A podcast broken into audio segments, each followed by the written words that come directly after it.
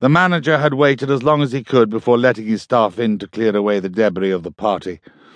A maid was struggling to remove an unidentifiable stain from one of the rugs. Mary Gibson had left long before the party was over. She had enjoyed herself, but was sad that Montmorency had stayed in his room all evening, and apparently gone to sleep without saying good night. She knew he was writing down his life story, and he had warned her that it might contain shocking revelations. But Mary could imagine nothing that would stop her wanting to become his wife.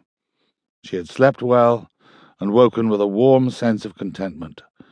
After all the dramas of the past few weeks, life was settling down nicely, and though hard work would be needed to help Paterson return to normal, she would relish the effort.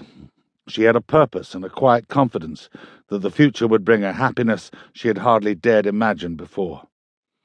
It was a clear, crisp day, and Mary was glad she had put on her warmest coat for the walk across town to the hotel. She was surprised that Montmorency's window was open. Perhaps the chambermaid was just letting in some air while she tidied his room. Mary was hoping that Montmorency's memoir was finished and that today might be the day she learned everything about the man with whom she intended to share her life. Montmorency's son Tom waved to her from the hotel lobby, where he was chatting with the bellboy about an article in the local paper. It was yet another feature about the consequences of the huge fire which had left so many Paterson residents homeless. There was a piece about Mary at her soup kitchen, and a rave review of a show put on by Fregoli to raise funds for the victims. Even without the costumes and sets that had been lost in the fire, Fregoli had managed to persuade the audience that they had seen a rich cast of characters, though he had played everyone himself. At the end of the performance, when Fregoli had silenced the rapturous applause to announce that he would be leaving the United States in a few days, he had milked the gasps of disappointment with a flourish of an oversized handkerchief that seemed to appear from nowhere. As Mary entered, Tom called her over to see her picture in the paper. She brushed it away modestly and asked whether Montmorency was up. I'll go and see, said Tom, but he found the door locked. He said he'd help with the lunches today, Mary shouted up the stairs.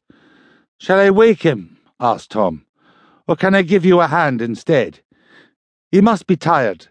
He's been staying up, writing every night this week. Though Mary was anxious to see Montmorency, she couldn't turn down Tom's offer. It would be a chance to spend more time with the young man she hoped would become her stepson. The two of them set off for the centre of town, not looking back to see Montmorency's bedroom curtains fluttering in the icy breeze. Two hours later, Frank began to stir. He had been dreaming about a transatlantic voyage and when he stood up, he could have believed, from the way the floor was rocking, that he was on board ship. The hotel manager, who was relieved to see the last patch of carpet ready for cleaning, offered to run him a bath. Frank climbed slowly up to the room he shared with Alexander to collect some fresh clothes. Alex had reluctantly moved in with Frank when he had arrived in Paterson, and found that Fregoli's troupe had commandeered all the rooms in town. This morning, as usual, his camp bed was neatly folded away. After all the drama of the fire, it hadn't taken him long to return to his old pernickety ways. Frank assumed that Alex must be up and about somewhere. He couldn't remember seeing much of his brother in the later stages of the party. Maybe he'd taken Mary home and then turned in for the night. Frank lay back in his own bed, only for a moment, just to get his breath back after tackling the stairs. He didn't wake again till four o'clock, when Fregoli thumped on his door. Fregoli had made use of Frank's neglected bathwater, and after a couple of hours in front of a mirror, with his hair oil, nail buffer, tweezers, and cologne, he was looking spruce and dandy. But he was bored after a whole day without his English friends, and he woke Frank to suggest an early supper. They went to Montmorency's room, but it was locked. After rapping and shouting for a while, Fregoli ambled down to ask the staff whether they knew where Montmorency was. No one had seen him all day.